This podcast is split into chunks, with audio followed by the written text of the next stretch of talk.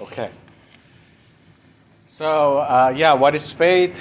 Um, uh, assent to all things which God has revealed to us in His Word. Uh, it's a assured trust, uh, eh, kindled in, a, in our hearts by the Holy Spirit through the gospel, whereby uh, I make my repose in God, being assuredly resolved that remission of sins, everlasting righteousness, and life is given not to others only, but to me also, and that freely through the mercy of God for the merits of Christ alone. Went fast there because it's uh, the answer to question 21. Then we went to question 22 and 23, as Pastor Desmond taught, which brought us to what is uh, fitting after question 21. Okay? So, talking about faith, the next question uh, is that what are those things which are necessary for a Christian man to believe? Okay, what are those things that we're supposed to believe? And then we, we went to where? The summary of our belief is the Apostles' Creed, remember?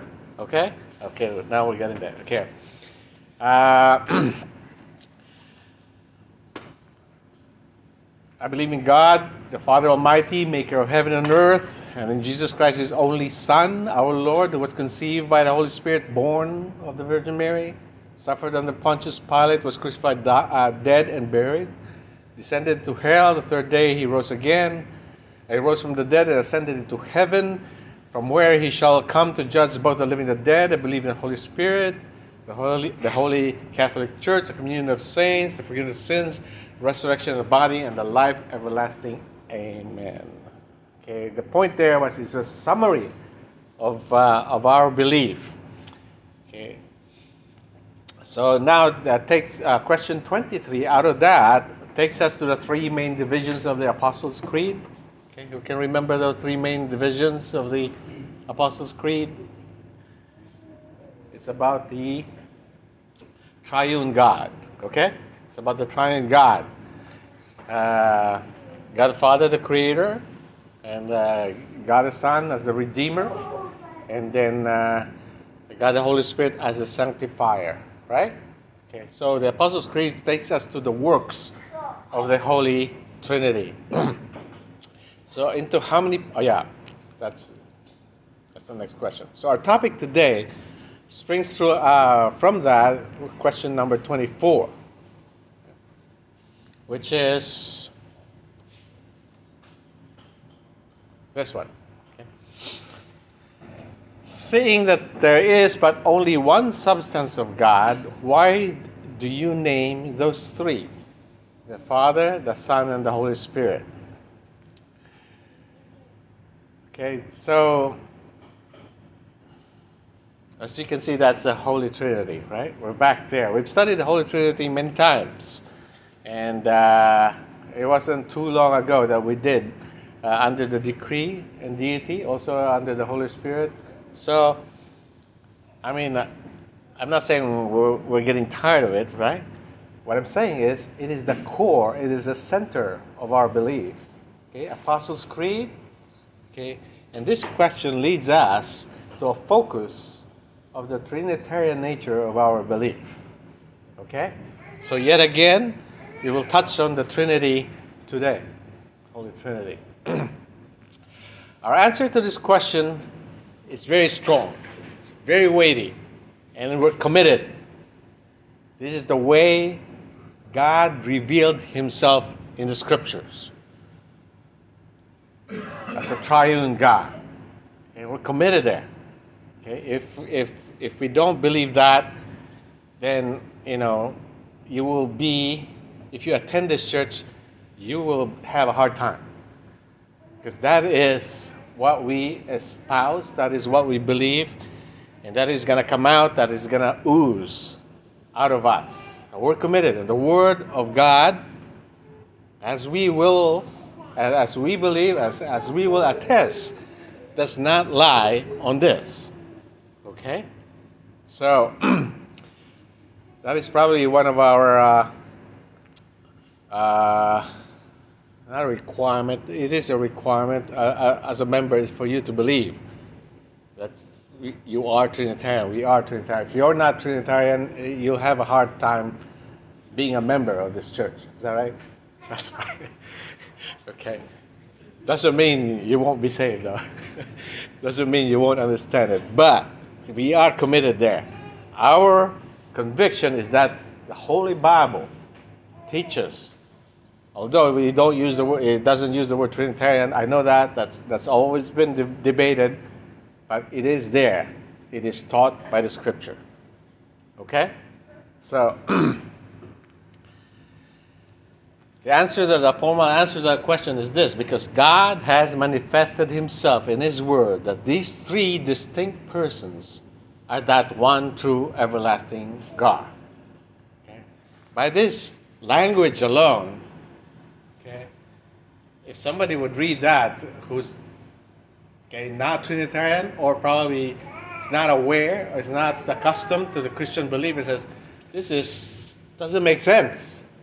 Three distinct persons, one true everlasting God. So almost saying that we believe in one God, and He is God the Father, God the Son, and God the Holy Spirit. Okay? You go like something wrong there. Okay, but we are, that uh, we believe in these things. Okay? Here we need to assert the truth regarding the Trinity that this is not a ridiculous doctrine, okay, and not a contradictory doctrine. Some debater that argues against the doctrine of Trinity would say that we have how many gods? Three gods, okay? There's a, there's a cultic uh,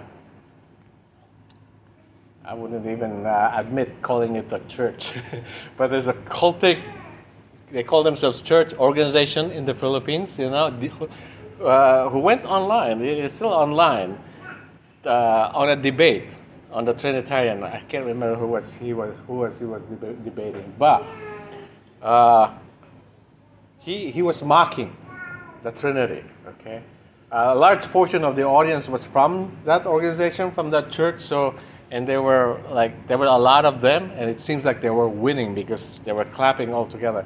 But this is how he mocks the Trinity. He says, "Okay, you Christians or Baptists, I, I can't remember who he was debating, but he's in YouTube. He says, "You believe in one God, all right? Is that true? Yeah, but he says, let me count them, okay? God the Son, God the Holy Spirit, okay? Uh, God, God the Father, God the Son, God the Holy Spirit." How many is that? Three. So you have three gods. And then the whole audience was like, yay! Okay? But you could feel it, it was more like, it's, it wasn't a, a, a, nice debate. It was more like, a, uh, I, don't know, it, it, was, it was almost like a joke to me when you look at it. Okay? But anyway, uh, what I'm saying here is, uh,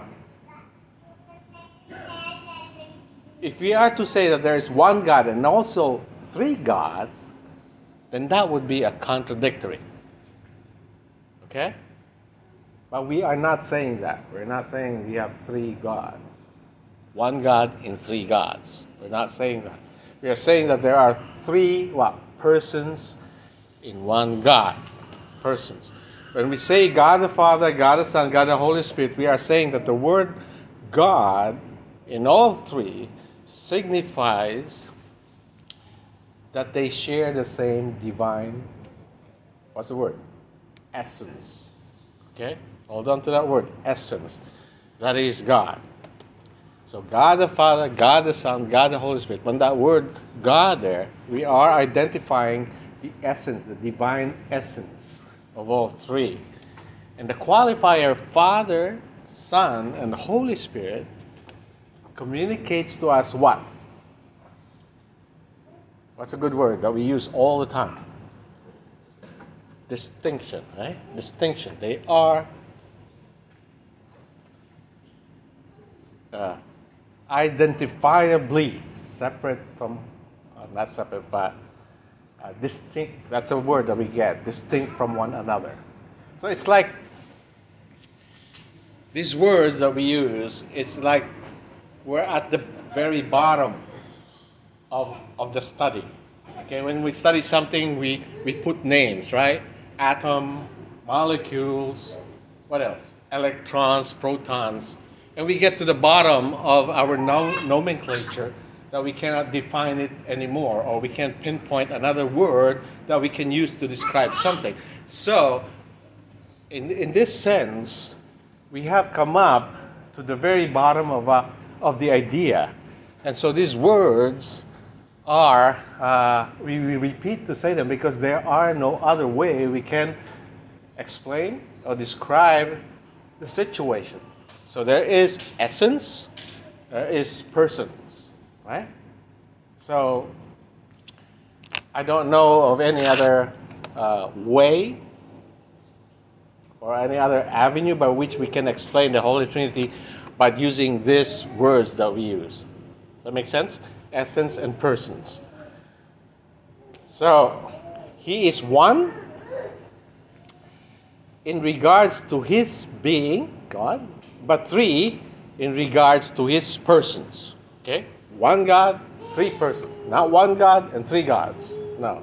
The Trinity is mysterious, as we can see, and we should admit that when we talk to people. It is mysterious, meaning we don't know everything.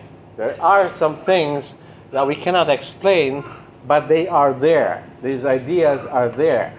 We know it because we question, but we just can't explain, or sometimes we can't even ask the proper question. We just don't know that we, uh, we just know that we don't understand everything. But at the same time, we admit that it is not uh, unreasonable. It, it is not contradictory to reason. That may be it. Okay, it's reasonable. We can explain to a, to a degree logically the existence of the mystery. Okay? So we proclaim the Trinity, we proclaim uh, the unity of God the Father, God the Son, the Holy Spirit, because this is how God reveals Himself in the Scripture. So we're committed there. That is there. It is in Scripture. Okay?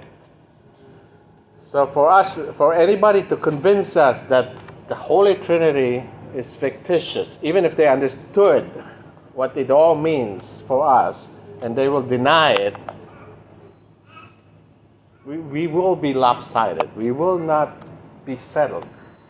Why? Because we, okay, our position is this is how the Bible reveals God.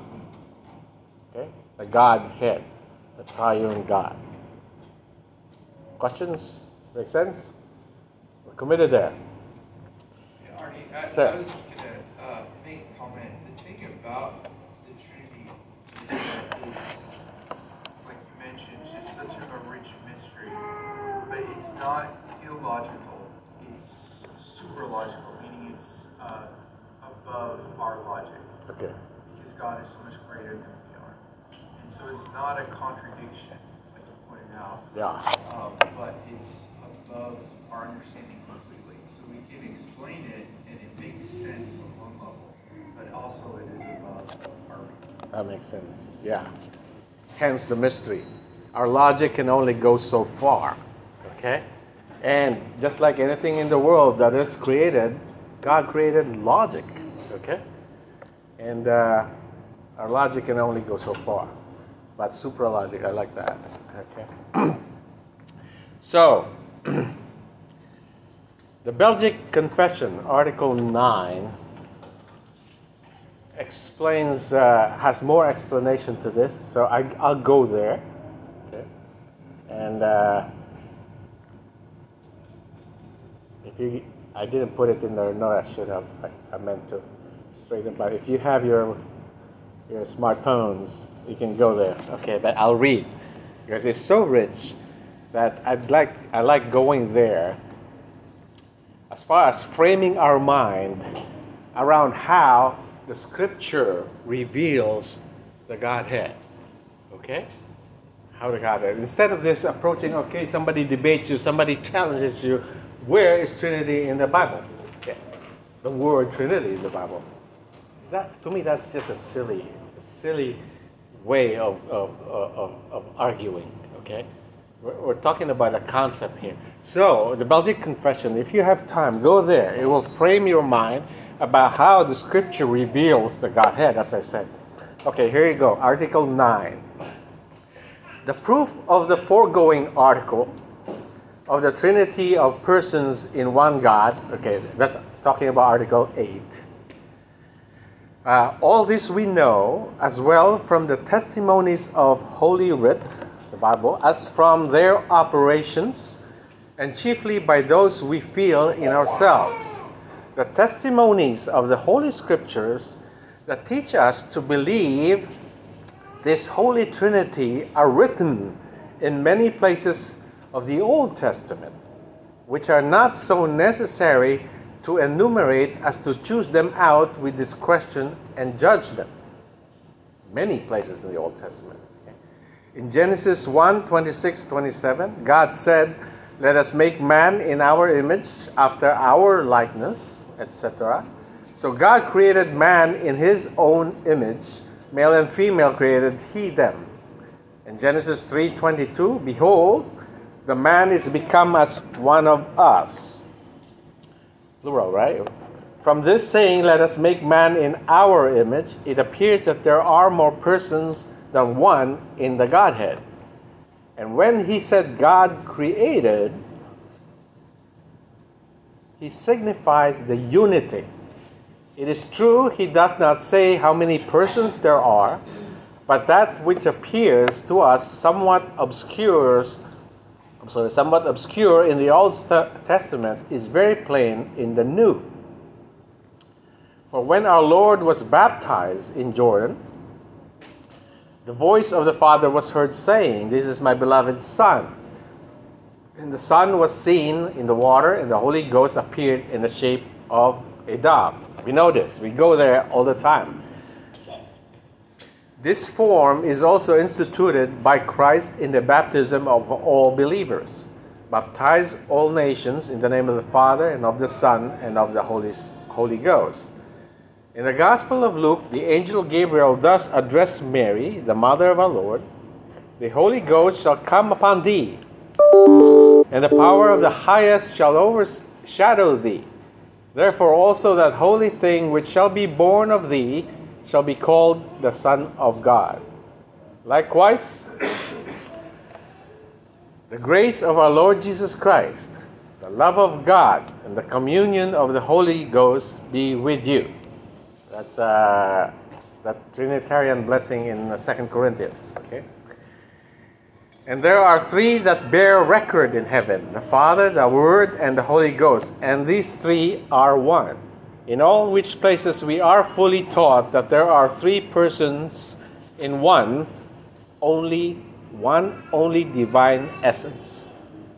And although this doctrine far surpasses all human understanding, okay, there it is, surpasses all human understanding, nevertheless we now believe, uh, we now believe it by means of the Word of God but expect hereafter to enjoy the perfect knowledge and benefit thereof in heaven. We will know more in heaven. Moreover, moreover, we must observe the particular offices and operations of these three persons towards us, their works. The Father is called our Creator by His power. The Son is our Savior and Redeemer by His blood the Holy Ghost is our sanctifier by his dwelling in our hearts. This doctrine of the Holy Trinity hath always been defended and maintained by the true church since the times of the apostles to this very day. Against the Jews, against the Mohammedans, uh, the Muslims, okay, and some false Christians and heretics as Marcion, Main, uh, Manes, Praxeas, Sabellius, Samosatenus, Arius, we know him, and such like, who have been justly condemned by the Orthodox fathers. Therefore, in this point, we do willingly receive the three creeds, namely that of the apostles, Apostles' Creed, the Nicene Creed, and the Athanasius Creed. Likewise, that which conformable thereunto is agreed upon by the ancient fathers. Okay? Meaning it's well documented, our belief, out of the scriptures, they codified it as our belief. Okay, we talked about, I think Pastor Des was talking about symbols, right? Symbols.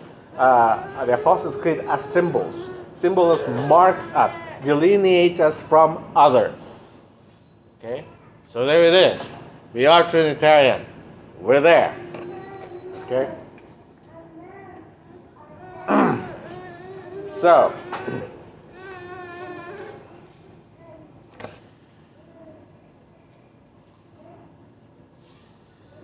of God's incomprehensibility. The doctrine of the Holy Trinity, for us as Christians who grew up or who have matured, who have learned through the church, it's not so strange. Okay? It's not so strange, the doctrine of the Holy Trinity. Because we readily believe in the incomprehensibility of God. Meaning, we cannot know everything about God. There is there are things reserved okay, for God alone, maybe in this uh, age, maybe revealed to us uh, in heaven. Okay, but we will know more, and there are things that we don't know yet, and we readily accept that. We don't force ourselves to understand. Okay, everything. We search the Scripture diligently. We study it. Okay, and we go as far as we can as the envelope would bring us. But after that, we stop. Okay? After that, stop. The hard part is when to stop, right? So we have counsel, we have pastors, we have a lot of uh, literature, but that is really the key there. Is for when we study, when do we stop? Put that in our mind when we study, and we guard ourselves against heresy. Okay? That is so true in the Holy Trinity. We do know Him, but not to all the depths of what he is. I would argue also not to all the beauty of what he is and what he does. So much of our scholarly work, okay, I mean the, the, the church uh, at large, uh, scholarly work about God is a process of discovering more about Him. Okay? Not only scholarly work, but personal study. We know more of him personally. And also, aside from discovering more about him, knowing more about him, we also uh, uh, incumbent upon us in, in containing, in containing our knowledge of him, that we don't go beyond what he has revealed to us. Okay? That is still part of the scholarly work. We put boundaries that we don't become, uh, we don't go through the trappings of mysticism, that we extend our knowledge by speculations. Okay? Nevertheless, this gives us the posture to accept that which we don't fully understand and yet hold to its truthfulness. Okay? So, God's incomprehensibility does not necessarily emphasize uh, our limitation, okay? the limitation of creatures like us. But instead, we should look at it that it emphasizes the divinity of God. Okay? That He is transcendent, that He is beyond us. It emphasizes that more than, yes, it, it, we reflect on our uh, limitations, but we should highlight that God transcendent, that He is divine, that there is more to Him that deserves our worship, and then that is glorifying for His essence. Someone has said that if we fully understand God down to His last speckle of truth, if we fully understood God, everything there is to know, up to the minute level or to the grandest of ideas, if we know that, then he ceases to be God. Okay? Can't remember who it was, but his name. So our sense of wonderment will learn will will will stop. Okay? Our our sense of awe will turn into familiarity. And you know what familiarity breeds, right? Our worship will feel empty. As creatures of God, we have the privilege to look up in worship to the God's to God's incomprehensibility. So we look at this concept as something that uh, uh, that will drive us to worship, drive us to, to, to seek the glory of God. Okay? So he created out of nothing. See? These things that uh, we struggle with. Okay? He created ex nihilo out of nothing. Who can understand all that? Okay? He is eternal. Okay? Can you imagine? Can you even think a reality without time? Can't, okay? Uh, can you uh, explain Jesus' uh, supernatural birth? Jesus rose from the dead and ascended to God the Father. We have union with Christ. How do you explain that? Okay? To the fullest degree. We know it exists. We have some kind of feel of it, mediated by the Holy Spirit, right? We can't explain it that way, but union with Christ, are we like, it's hard. So the Holy Spirit dwells in us. How does that happen? Okay. How can we understand these things? So, as I was saying, with those things, we bow down and worship. We contain what we know, okay? but uh, we bow down and worship. Perhaps the greatest of the mysteries that deserve our worship is the Holy Trinity. So it's one way of looking at the Holy Trinity, okay? Instead of this idea of that might lead us to confusion, lead us to more worship. Um, sorry, uh, more chaos or or or uh, uh, uncertainty. Try looking at it from the uh, perspective that it will lead you to worship. It will lead you to awe of who God is. Okay, that makes sense. All right. So the mystery that deserve our worship in the Holy Trinity, the relationship of God the Father, the Son, the Holy Spirit, the things we know about God and the things reserved for perhaps later are equally deserving our worship. The Trinity is part of the wonder and glory of God. The Christian should not give up in despair if he cannot understand God totally. On the contrary, he should bow down and worship. So, uh, so when we there's so much to learn. There's so much topic or subtopics within the Holy Trinity that we can go into. But for today, uh, based on the question that we have, question 24, uh, these are things to consider. Okay, we talked about essence and persons. Okay, so in the Holy Trinity, focus on that. Those words, those words that we use essence and persons, Trinity. Okay, essence. Uh, there's there's a Greek word. Uh, like I, I, I don't want to open because it's probably gonna get more discussion. but okay, I'm sorry. Yeah. Uh, second one is how are there? How are the three persons of the Godhead distinguished? Okay, we know they are distinct. God the Father, God the Son, God the Holy Spirit. But how are they distinguished? Okay, what, what are the categories there? Okay? So, and then third, why is it necessary that the church should hold fast to the doctrine of t- Trinity? Okay? Think about the third person. Maybe I'll ask a question later on.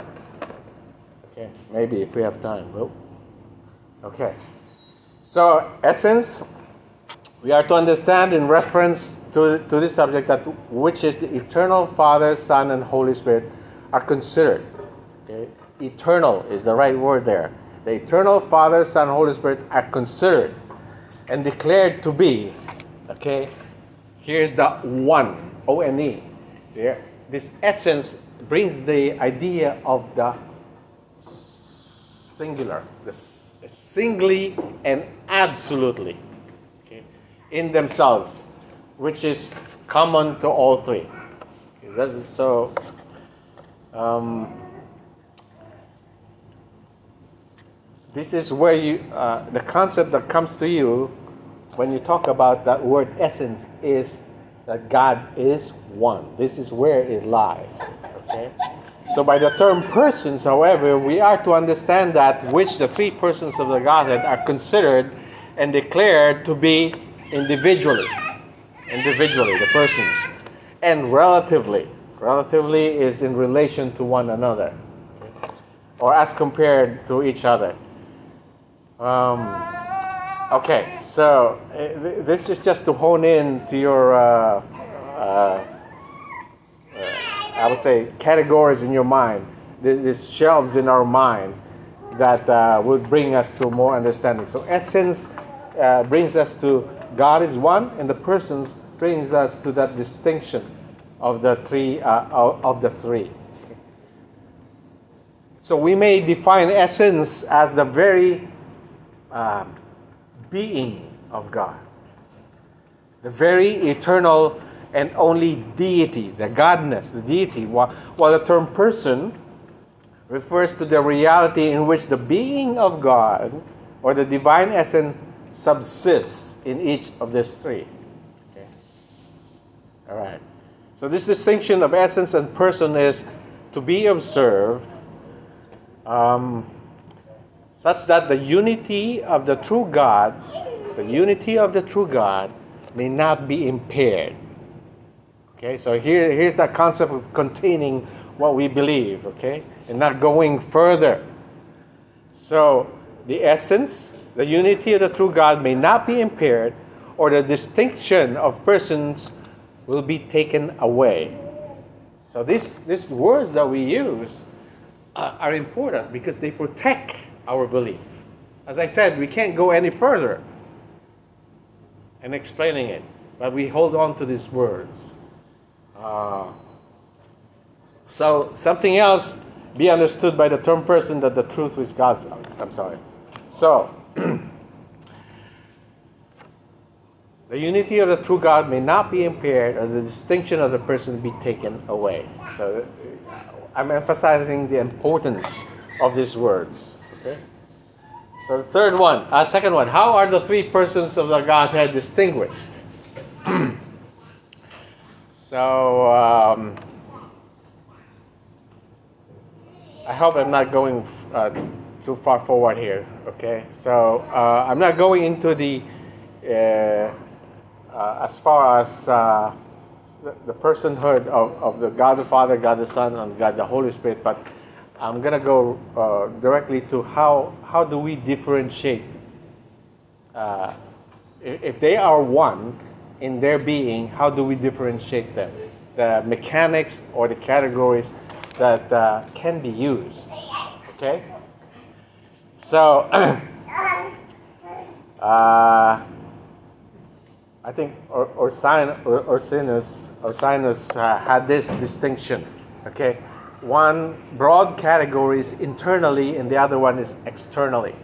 Internally, uh, for the father, it's, it has something to do with their, uh, internally, has something to do with uh, how they exist.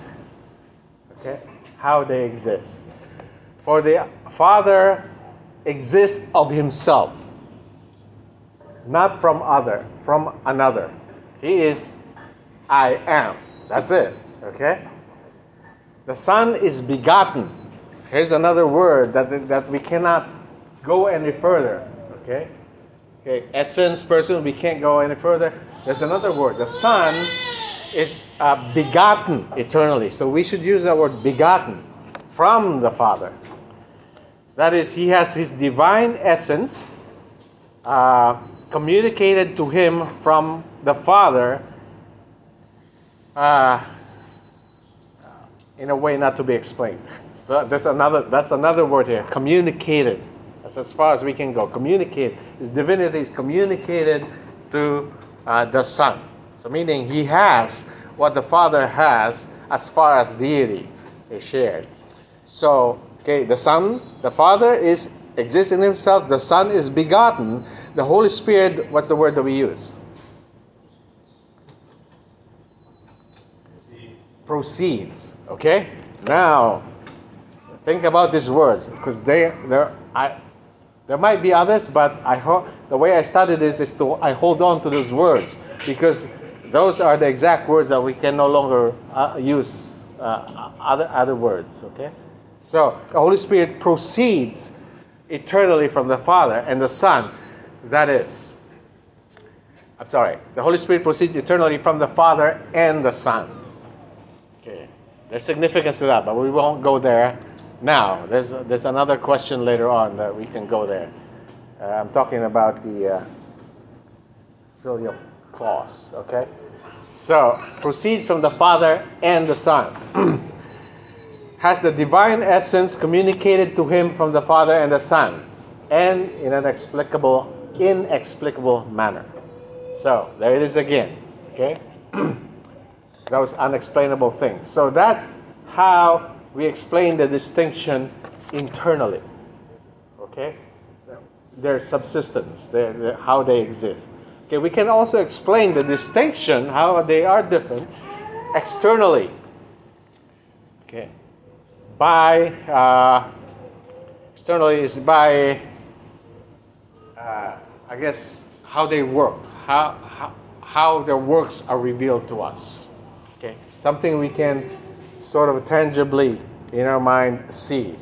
Okay, the Father, uh, Ursinus uses the word here, fountain, uh, uh, where things spring out of. Okay Father is the fountain as of the person, so also of the working of the Son and the Holy Spirit. And does all things not by any other. That is, not by another working through him. So he works uh, by himself, through himself, of himself. It's all generated from himself, the Father. Okay? Not by the will of another, uh, not, uh, through his own power, through his own efficacy, but as existing of himself, so also knowing, working, etc., of himself. It's all. Uh, sorry, see how I struggle with the Holy Trinity? it's uh, by himself, okay? So we can understand this better when we go to the Son, okay? And the Holy Spirit. The Son and the Holy Spirit do not work of themselves, but by themselves that is, the Son works the Father's will going before. Okay, the Father's will going before him, and so he does works. The Holy Spirit works the will of the Father and of the Son going before him. So the Father works by the Son and Holy Spirit and sends them, but he himself is not sent by them. Okay? So the dynamics of the working of the Trinity uh, explains also the distinction between them. Go ahead. One way that's really helpful to think about it, especially you know when we're talking about God, we're talking about eternity and the yeah. fact that there's never a beginning. There was never a time when the Son was not, the Holy Spirit was not, and so it's helpful to think about the fact that the Father was never without a Son. Never without a Son. And the Father and the Son were never without the Holy Spirit. Right. And the Father eternally begins the Son. So there was never a time when the Father was not beginning the Son. Right. And the Holy Spirit eternally proceeds from the Father and the Son. So there never was a time when he was not present there with them. And you know, like like you mentioned so much, it's so hard to wrap our minds around. Right. Uh, but I think that's that's been helpful for me. Right. For understanding it. The Father was never without His Son. The Son and the Father were never without His Son. Right. Thank you for that. Uh, yeah, I may have said it uh, in passing, but it is very important uh, concept uh, to hold on to while we discuss the differentiation. Okay? Because you might have a tendency, especially when you talk about the existence of uh, of the Son and, and the Holy Spirit uh, uh, and the Father, okay, as, as a distinguishing factor between the, the three of them, or their works. So your mind will, will play around, uh, and the framework that it plays around uh, would might lead you to to think that they proceeded. Is that word again? That they existed uh, through the Father uh, as far as a succession. Okay, as far as succession in time. No, they are all eternal. There was never a time that uh, none, uh, one or the other did not exist. Go ahead. I, Yeah. I was just going to add that I heard sort of that same concept um, talking about, uh, um, you know, God being eternal and never changing and how God is love. So even before time, there had to be that relationship there for Right. God, another person for God to love, love, and that being the Son Okay. and the Holy Spirit in that relationship, always, always existing Always before time. Yeah. And that relationship, the quality of that relationship also existed even before time. Love of God. Isn't that nice? Concepts of love, right? You would think, before creation, like, it, you might struggle with the concepts of love, whether it's relationship, whether it's affection. It, it almost feels like it's ours. No, it belongs as well, maybe even uh, more properly, it belongs to the union of the Holy Trinity. That, that affection, that love.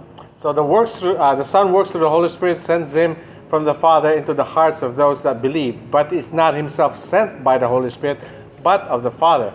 The Holy Spirit works and is sent from both the Father and the Son, not from himself.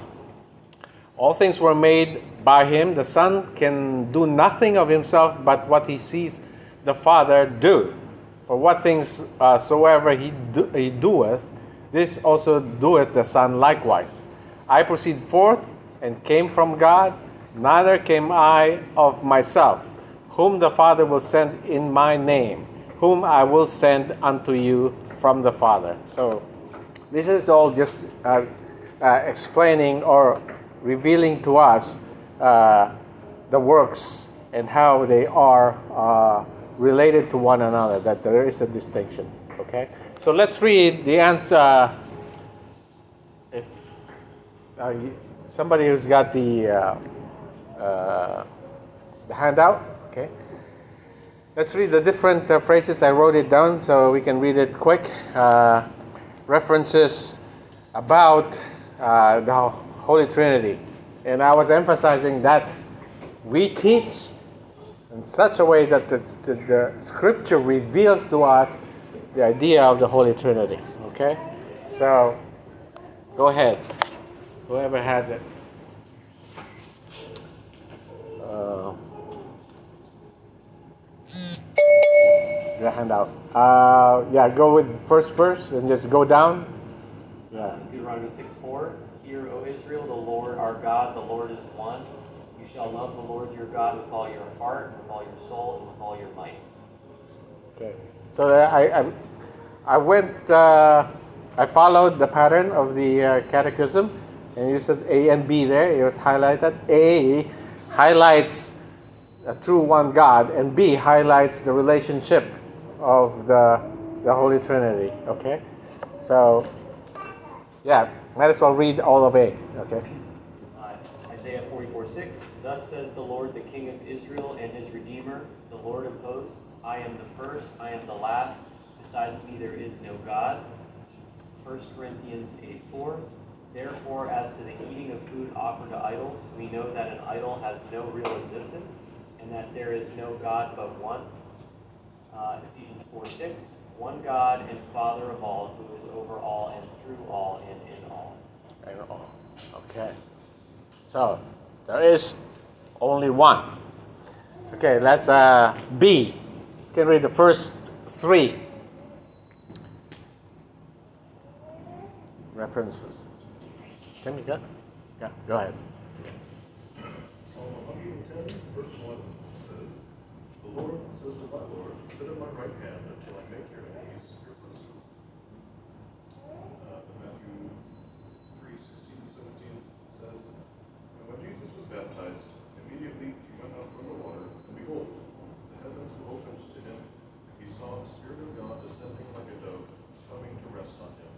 And behold, a voice from heaven said, This is my beloved Son, with whom I am well pleased. And Matthew 28, 19 says, Go therefore and make disciples of all nations, baptizing them in the name of the Father, and of the Son, and of the Holy Spirit. Okay. Uh, in the interest of time, is the who can read the fourth one? Is the fourth one Corinthians, Second Corinthians? I don't have it. It's- Or whoever can read the first, Second Corinthians. Thir- Second Corinthians. yeah, is it in there? Yeah, thirteen.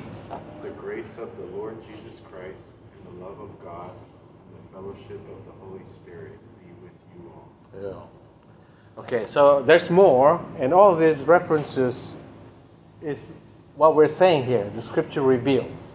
Okay, I want to highlight the first uh, in the letter B. Okay, uh, the first uh, Psalm 110 there, uh, somewhat a difficult passage, but uh, the idea there is that there's a distinction. The Lord said to my Lord. Okay, so it's distinct. It's, it's separated. Uh, the first Lord there is talking about Yahweh, and then the, the second Lord there is talking about, without going too too much further there, it's talking about the Messiah. Okay, by the referencing uh, reference of sitting at the right hand of the Father. So you can see the distinction. Okay, and, and the baptism of the uh, baptism of Jesus Christ, we can see all three of them there doing separate things. Okay, they're not one and doing different hats, but they're three different things, right? The God Father spoke, Holy Spirit descended into the into Jesus, and Jesus was baptized. Okay, and then the uh, Great Commission, okay, is also there, baptizing them in the name of the Father. It's it's so nice that the baptism of Jesus Christ happened in the context of the triune God's presence. And also us Christians, and when we become baptized, also in the context of the triune God. Isn't that so nice also? Okay? And I never really thought about that that way. Jesus and us are like in the context of baptism, in the context of the triune God. It's so nice. Now let's hone in on the Second Corinthians. This is called the. Uh, uh, I'm gonna go a little bit, five minutes, because I want to hone in on this. Uh, uh, this is called the Trinitarian blessing. Okay, we use this as benediction, Trinitarian blessing. But look at the order. Look at the order of how it was presented there. Okay. Is Jesus first, the grace of our Lord Jesus Christ, the love of God, and the uh, fellowship of the Holy Spirit. Okay, and I heard an exposition of this. I was so blessed by it, and uh, uh, he, the pastor was saying that this is in the uh, the way it's presented because it is in the context of uh, the experience we have in salvation. Okay, the experience we have in salvation. That in salvation we approach the triune God through the grace of our Lord Jesus Christ. If you don't know the grace, the gospel message of our Lord Jesus Christ, okay, that is, we, we without that mediation of Christ, we can, we won't know the love of God, which comes second, right, in, that uh, phrasing. We won't know the love of God.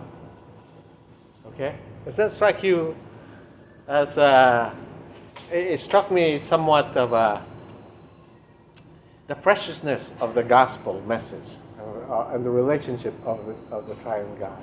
Okay? So, you know, th- this concept about God is love, this universal love, right? Uh, it kind of contradicts that it, when you study that deeper. Okay? The love of God, we will never know the extent of the love of God revealed to us by God, by God, if we don't know Jesus Christ. Okay, so all these people are saying it's all about the love of God. But if they don't know Jesus Christ, they don't really know the love of God. See, the love of God to us is, is, is revealed to us and will never be revealed if not by the cross and the crucifixion of Jesus Christ. That is so precious, isn't it? That's why we're called Christian. Okay? So, if you have time, study that benediction, study that blessing. Okay? Last one, three minutes. Okay. Why is it necessary that the church should hold fast to the doctrine of the Trinity? That's a question for you. Why is it, why should we hold fast to it? Why is it necessary for the church to proclaim it, to hold fast to it? So we don't fall into heresy. there you go. it's revealed. We're one, we are of one mind with Jesus and, and the teachings of Scripture. Okay. Yeah. What else? George. I'm sorry? Because it's found in, in the Word of God. It's revealed to the scripture. Okay? You hold fast. Okay. Um, with that same thing, in Deuteronomy 29, 29, it says that the secret thing belongs to the Lord, but the revealed thing belongs to us Belongs to us. and to our children. Right. So this is what God's given us to remember His Word. And That is so nice. It belongs to us. Okay? The Holy Trinity. Okay? Here it says, on the account of the glory of God, that he may this thus be distinguished from idols. This is one of the separate things that who we are. Symbols that Pastor Desmond talks about. Right? These are symbols that who we are. Distinguishes from, us from the pagans. This is a hard concept to understand, let alone somebody comes up with it, okay?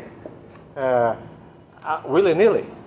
Okay. This is for the glory of God, with whom he will not be confounded, paganism, idols, and that he may be known and worshipped as such a one as he has revealed himself. And this one is, uh, I like this one. On account of our comfort and salvation. Remember all this catechism? Our only comfort is we belong to Jesus Christ, right? Ah, on the account of our comfort. For no one is saved, no one is saved without the knowledge of God the Father. But the Father is not known without the Son. No man, no man has seen God at any time, that the only begotten Son, which is in the bosom of the Father, he has declared him. Whoever denies the Son, the same has not the Father. Again, no man, no man is saved without the faith in the Son of God, our mediator. Okay, this is the true God and eternal life. So, likewise, no man is sanctified and saved without the knowledge of the Holy Spirit. So, it's for our comfort. Trying, we will never be comfortable if the triune God is there. So, going back to Second Corinthians, if we look at it, if we look at it from the pagan's point of view, that there is only one God, God the Father, and then the God the Son is a creature, and God the Holy Spirit is a creature, if look at it, how can how can the immensity, the transcendence, the beauty of God divine go through a creature? Okay? It's explaining how can the love of God be imparted to us through creatures? It cannot. So the Son and the Holy Spirit must be God for that love to be delivered unto us. Does that make sense? Okay. That concept it blows me away. We will never have the blessing. This is Trinitarian blessing. The blessing of God, the divine favor of God, if it's delivered through Jesus, Jesus the Son and the Holy Spirit sustaining us, it will never happen through creature. Creature. It's so big, it's so grand that the love of God and the blessing of God cannot be delivered that way. So the Son and the Holy Spirit must be God. They cannot hold. It's so. If a creature is so small that the love of God cannot cannot go through. it. Okay. Does that make sense? Thank you. That's it. Questions. Lord Heavenly Father, thank you. Thank you for who you are, our triune God. In Jesus' name, amen.